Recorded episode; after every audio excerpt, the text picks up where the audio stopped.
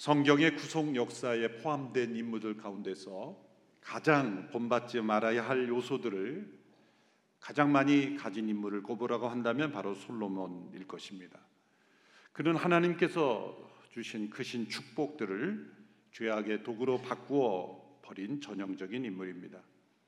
물질적인 풍요를 추구하려고 이방인들과의 정략 결혼들을 통하여 민족 전체가 우상 숭배에 빠지게 했습니다. 외형적인 화려함을 추구하려고 백성들에게 과도한 세금과 노역을 부과해서 백성들이 큰 고통을 겪게 한 지도자입니다. 무엇보다도 이스라엘의 존재 목적인 하나님의 거룩한 민족이 되는 사명을 잊어버렸습니다. 그래서 세상 속에 하나님 나라의 문화를 건설하는 일에 실패하였습니다. 이 솔로몬이 뿌린 죄악의 씨앗들로 인해서 나라가 분열되었고 또 정략 결혼들로 인해 들어온 우상 숭배들이 바벨론과 아시리아에 의해서 멸망당할 때까지 이스라엘 내에서 번성해 갔습니다. 그 악한 영향력은 이루 말할 수 없이 큰 것입니다. 이렇게 본받지 말아야 할 모습이 많은 솔로몬에게서도 한 가지 배울 것이 있다면 그가 왕이 된 초기에 하나님께 겸손히 지혜를 구했던 모습입니다. 아무리 본받을 점이 많은 사람에게서도 본받지 말아야 할 점이 있는 법이고 또 본받지 말아야 할 점이 많은 사람에게서도 본받을 수 있는 점이 있는 법입니다. 솔로몬이 하나님에게서 마음을 돌이켜 하나님 모시기에 악을 행하여 진노를 자초했지만 그에게도 하나님을 사랑했던 시기는 분명히 있었습니다. 그의 아버지 다윗처럼 하나님의 마음에 합한 자는 아니었지만 하나님께서 기뻐하시는 마음의 태도는 가졌던 때가 있었습니다. 열왕기상 3장에 나타난 이 솔로몬의 기도는 하나님께서 그를 기뻐하시고 또 하나님의 마음에 맞았다라고 말할 수 있는 시점의 기도 바로 그 시점의 기도입니다. 솔로몬이 기브온에서 일천 번제를 드린 후에 하나님께서 꿈에 솔로몬에게 나타나셨습니다. 3절의 말씀 함께 읽습니다. 시작. 여호와께서 밤중에 기브온에서 솔로몬의 꿈속에 나타나셨습니다. 하나님께서 내게 구하여라 내가 내게 무엇을 주랴 하고 말씀하셨습니다. 일천 번제란 천 마리의 제물로 드려진 번제죠. 과거에 어떤 기도원이나 교회에서 이 일천 번제를 천 번 드리는 헌금으로 그렇게 적용하는 것을 보았는데 옳지 않은 적용입니다. 하나님은 그 횟수의 많은 것에 감동하신 분이 아니기 때문이죠. 이 일천 번제는 국가적 제사로 드려진 제사로 보아야 합니다. 하나님의 임재는 우리가 하나님께 많이 드림으로 얻을 수 있다는 믿음은 버려야 합니다. 하나님께서 보시는 것은 그 양이나 횟수, 규모가 아니라 마음의 전적인 마음의 태도이시기 때문이죠. 하나님께서 이 솔로몬에게 나타나신 것은 지금까지 어떤 왕도 천 번의 제사를 드린 적이 없는데 솔로몬이 그렇게 함으로 감동하셔서 솔로몬에게 내가 너에게 보답을 해주고 싶은데 어떤 것을 원하느냐라고 응답하시는 것이 결코 아닙니다. 솔로몬의 번제는 어떤 목적을 이루기 위한 수단으로 드려진 것이 아닙니다. 하나님께 대한 감사, 헌신 그 자체로 드려진 것입니다. 하나님께 솔로몬에게 내게 무엇을 줄까 이렇게 질문하시는 이유는 하나님께서 솔로몬에게 필요한 것을 있다는 것을 하나님이 보셨기 때문에 먼저 찾아오신 것입니다. 우리에게 있어야 할 것을 아시는 하나님께서 우리에게 그 있어야 할 것을 채워주시기 위해서 항상 찾아오십니다. 때로 우리가 원하지 않는 고난, 아픔, 시련도 돌이켜보면 정말 나에게 필요한 것을 우리에게 주시기 위해서 찾아오신 하나님의 임재의 통로였다는 것을 우리는 때로 뒤늦게 깨닫게 됩니다. 참된 기도란 우리가 하나님을 찾기 전에 우리가 있어야 할 것을 아시는 하나님께서 우리에게 찾아오시는 것으로부터 출발되는 것입니다. 항상 우리보다 앞서 가시는 하나님께서 우리에게 필요할 것을 채워주시 원하시는 하나님, 그 하나님을 우리가 믿고 의지합니다. 요한계시록 3장에 보면 라오디게아 교인들에게 성령의 음성이 들립니다. 볼지어다 내가 문 밖에 서서 두드리노니 누구든지 내 음성을 듣고 문을 열면 내가 그에게로 들어가 그로 더불어 먹고 그런 나로 더불어 먹으리라. 이것은 예수님을 모르는 사람 불신자들에게 주신 말씀이 아니라 라오디게아 교회 성도들에게 주신 말씀입니다. 문 밖에 서서 두드리고 계시는 주님. 기도는 참된 기도는 우리 문 밖에서 두드리시는 하나님의 찾아오심을 우리가 깨닫게 될 때 시작이 되는 것이죠. 자신을 의존하고 또 자신의 능력으로 살아갈 수 있다라고 여기고 살아가는 우리의 인생에 하나님은 문을 두드리시며 찾아오십니다. 때로 우리가 듣지 못하면 크게 문을 두드려요. 그것이 바로 고난입니다. 그것이 때로 우리가 원하지 않은 상황이죠. 문 두드리시며 찾아오시는 하나님. 그것이 바로 기도의 시작입니다. 기도는 내가 하나님께 먼저 찾아가는 것이 아니라 우리에게 먼저 찾아오시는 하나님께 응답하는 것. 그것이 참된 기도입니다. 이렇게 먼저 찾아오시는 하나님께서 솔로몬에게 질문으로 찾아오셨습니다. 그것이 중요합니다. 한 영혼이 성령 안에서 깨어 있다는 것은 자신에게 무엇이 필요한지를 알고 있다는 것이죠. 자신에게 정말 가장 중요한 필요한 것이 무엇인지를 깨닫고 있지 못하는 사람은 하나님께서 구하라 무엇을 줄까라고 질문하셨을 때 대답하지 못할 것입니다. 하나님을 사랑하고 성령의 인도하심 가운데 말씀을 따라 순종하는 성도들에게는 하나님께서 내가 내게 무엇을 줄까라는 그 질문으로 찾아오실 때 하나님 앞에 대답할 것이 있는 그 하나님의 뜻에 합당하게 대답할 것이 있는 그것이 준비된 영혼인 것입니다.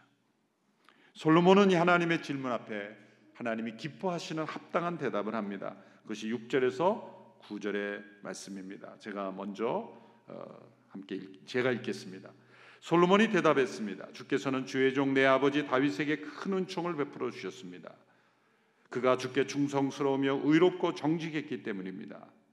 또 계속해서 이 큰 은총을 베풀어 오늘과 같이 그 왕의 앉을 아들을 그에게 주셨습니다. 내 하나님 여호와여 이제 주께서 제 아버지 다윗을 대신해 주의 종을 왕으로 삼으셨습니다. 그러나 아직 저는 나이가 어리고 어떻게 제 임무를 수행해야 할지 모릅니다. 주의 종이 여기에 주께서 선택하신 백성들 헤아릴 수 없을 만큼 많은 수의 큰 백성 가운데 있습니다. 그러니 주의 종에게 옳고 그름을 가려내는 마음을 주셔서 주의 백성들을 잘 다스리고 선악을 분별하게 해 주십시오. 누가 주의 이 백성 많은 백성들을 다스릴 수 있겠습니까? 하나님께서는 솔로몬에게 단 한 가지만 구하라 그러지 않으셨죠. 내게 구하라. 내가 네게 무엇을 줄까라고만 하셨는데 솔로몬은 한 가지만을 구했습니다. 왕으로서의 직무를 하나님의 뜻대로 수행하는 데 필요한 분별의 지혜 그 한 가지를 구했죠. 하나님께서는 이를 기뻐하신 것입니다. 솔로몬의 기도에는 그가 이 분별의 지혜를 구하게 된 두 가지 중요한 이유가 나타나죠. 첫째, 솔로몬은 자신이 왕이 된 것이 자신의 능력 때문이 아니라 하나님께서 자신의 아버지 다윗에게 베푸신 큰 은혜 때문이라는 것을 겸손하게 고백하고 있습니다. 6절의 말씀 우리 같이 읽어볼까요? 6절 다시 한번 같이 읽습니다. 시작. 주께서는 주의 종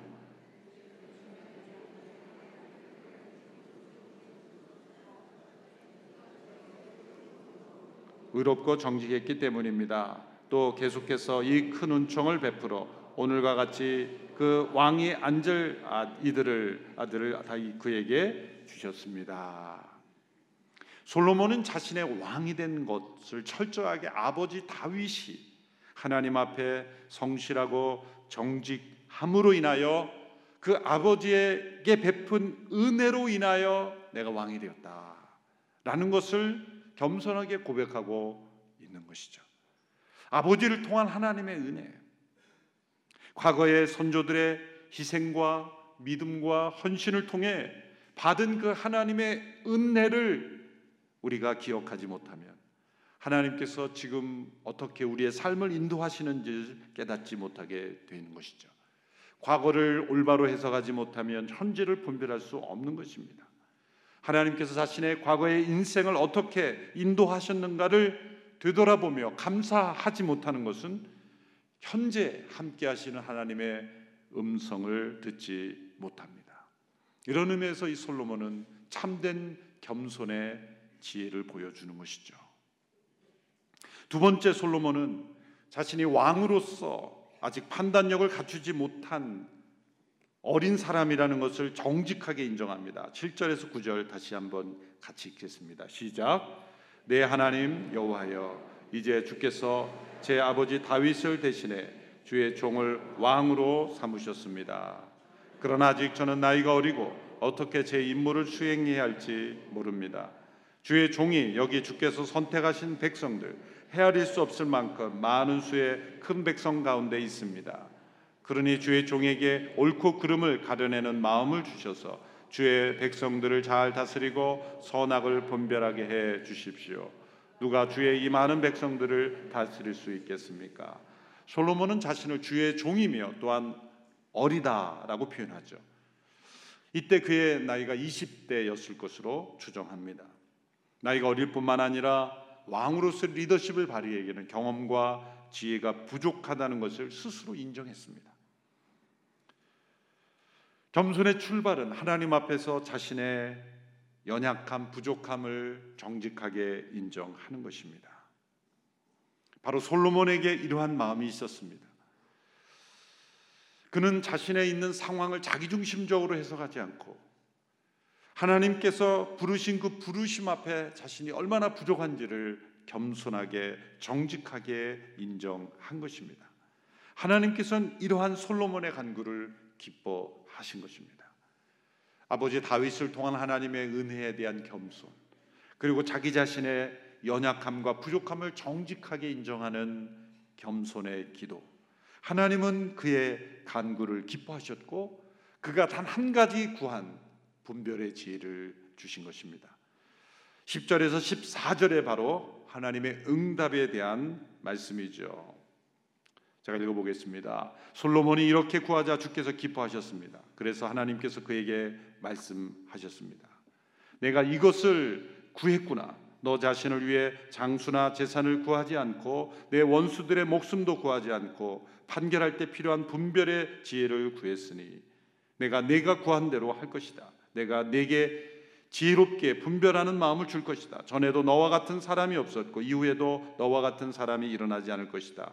또한 내가 구하지 않은 것 곧 부와 명예도 내, 내가 내게 주겠다. 그러면 내 평생의 왕들 가운데서 너와 같은 사람이 없을 것이다.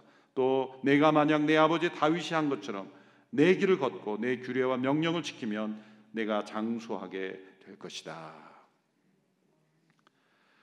적어도 이 기도만큼은 솔로몬이 먼저 그 나라와 그의 의를 구한 것이라는 것입니다. 먼저 그의 나라와 그의 의를 구한 자에게 모든 것을 더하시겠다는 말씀처럼 하나님께서는 솔로몬이 분별의 지혜를 구했을 때 그가 구하지 않은 부와 명예 그리고 장수까지 주셨습니다. 사람들이 이 분별의 지혜를 때로 구하는 것은 그 뒤에 따라오는 그 무엇을 기대하지 않습니까? 그러나 하나님께 솔로몬의 기도를 기뻐하신 것은 지혜를 구할 때그 지혜를 수단으로서가 아니라 그 자체가 목적으로 구했기 때문이에요. 말씀을 잘 읽어보면 하나님께서 솔로몬이 기도를 기뻐하신 것은 지혜를 구한 것을 기뻐하시기도 하셨지만 그가 구하지 않은 것에 대하여도 기뻐하신 거예요. 내가 내 자신을 위해 장수나 재물이나 원수에 대한 복수를 구하지 않았으니 이렇게 말씀하신 것은 솔로몬이 구하지 않은 것에 대하여도 기뻐하셨다는 거예요. 그러니까 하나님 앞에 우리가 기도할 때 우리의 구하는 제목도 하나님이 기뻐하셔야 되지만 우리 마음 속에 구하지 않은 것 무엇을 거부하고 구하지 않느냐 나는 것도 하나님 보신다는 거예요. 하나님 우리의 마음의 중심을 보시기에 우리가 구한 것만을 보시는 게 아니라 구하지 않는 것도 하나님은 보고 기뻐하시는 거예요. 우리는 이 솔로몬처럼 기도해야 합니다. 하나님께 합당한 기도, 하나님이 기뻐하시는 기도, 하나님이 기쁘게 응답하실 수 있는 기도, 그런 기도를 우리로 드려야 합니다. 우리는 솔로몬처럼 왕은 아니죠. 아, 저는 맡겨진 일도 많지 않고 지금도 높지 않기에 이런 분별의 지혜는 구할 필요가 없습니다. 라고 말할지 모릅니다.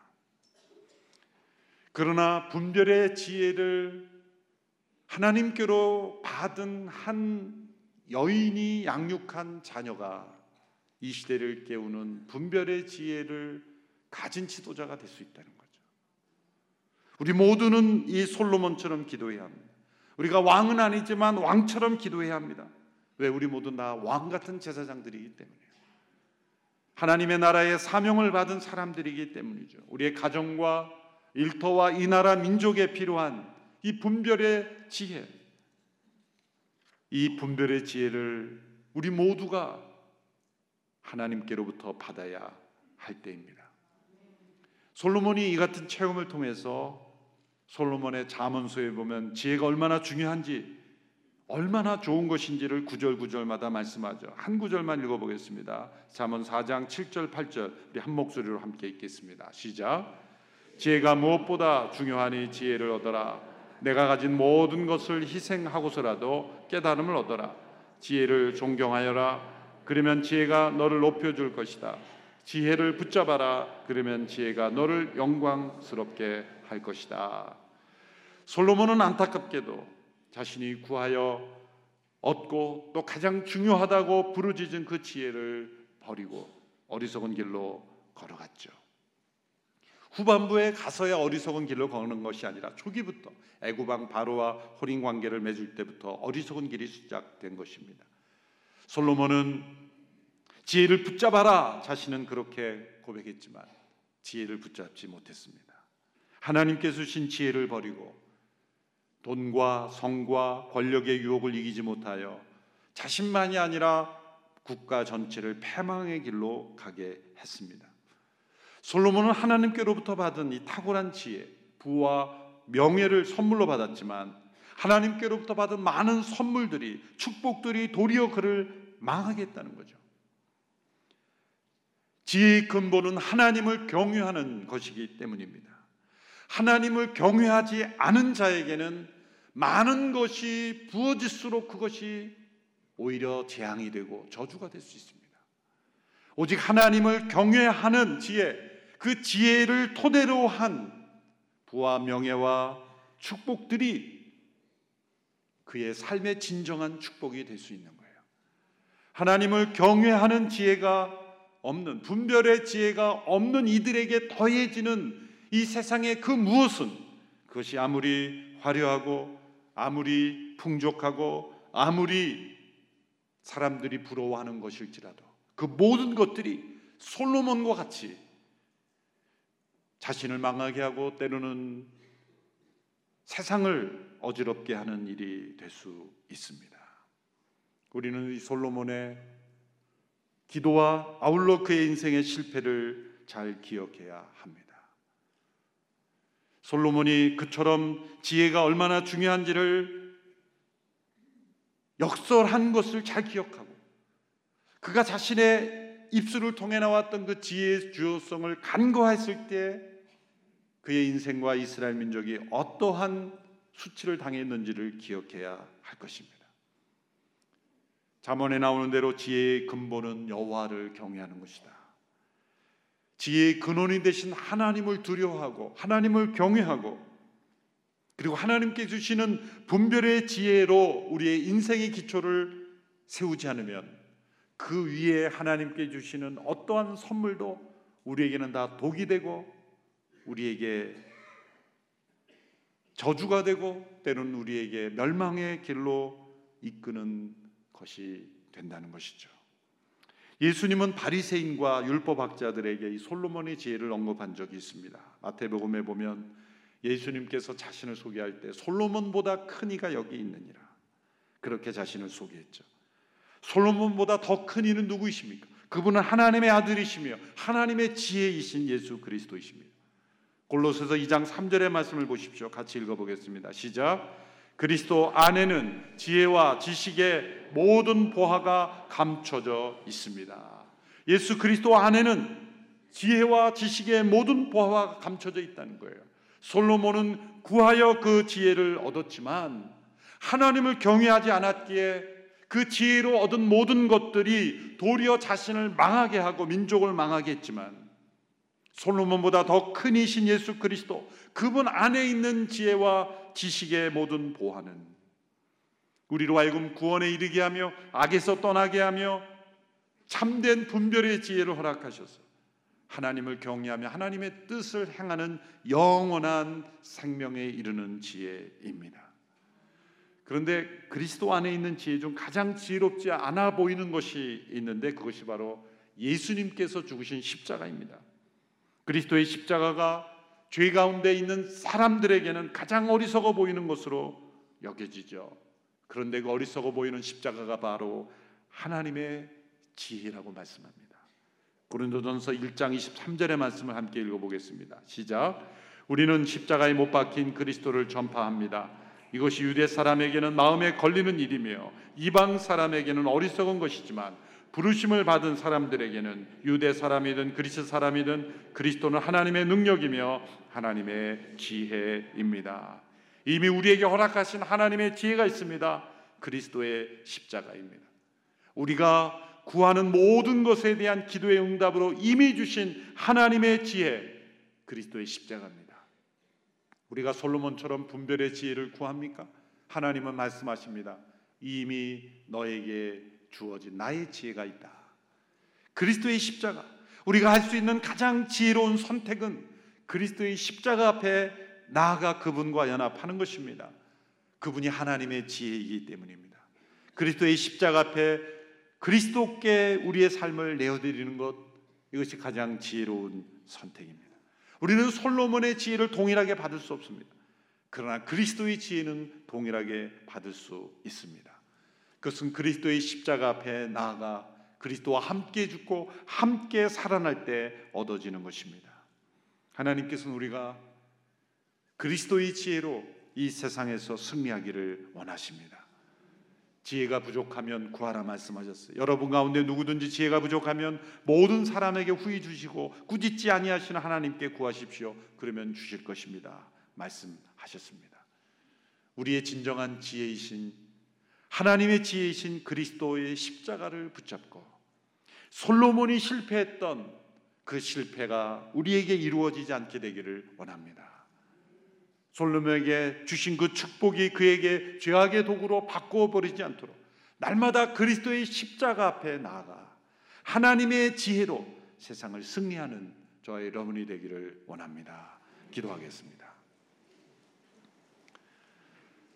솔로몬에게 주셨던 이 큰 축복이 영원한 축복이 되지 못한 실패를 보았습니다. 우리도 하나님 앞에 분별의 지혜를 구하여 그리스도의 십자가를 통해 말씀하시는 하나님의 지혜를 얻어 솔로몬의 길을 걷지 않게 하여 주옵소서. 하나님께서 우리에게 축복을 베풀어 주실 때마다 날마다 그리스도의 십자가 앞에 자신을 부인하고 하나님의 지혜 대신 십자가에 못 박힌 그리스도를 전파하며 그분과 함께 죽고 그분과 함께 살며 이제는 내 안에 그리스도께서만 사시는 인생으로 살게 하여 주시옵소서. 예수님의 이름으로 기도합나이다. 아멘.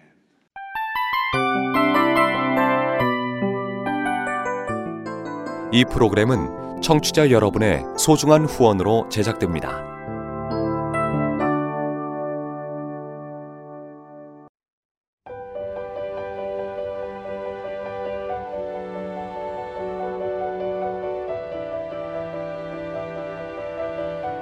세상에는 수많은 교회들이 있지만 더 깊이 있는 말씀 강해를 찾기 위해 크기로만 교회를 선정하지 않습니다. 보다 좋은 영적 콘텐츠를 더 많이 나누기 위해 방송비를 받지 않습니다. 1년 365일 복음만 전하고 싶어서 우리는 광고를 하지 않습니다. 온누리의 복음을 땅끝까지 CGN TV와 함께 땅끝 선교사가 되주세요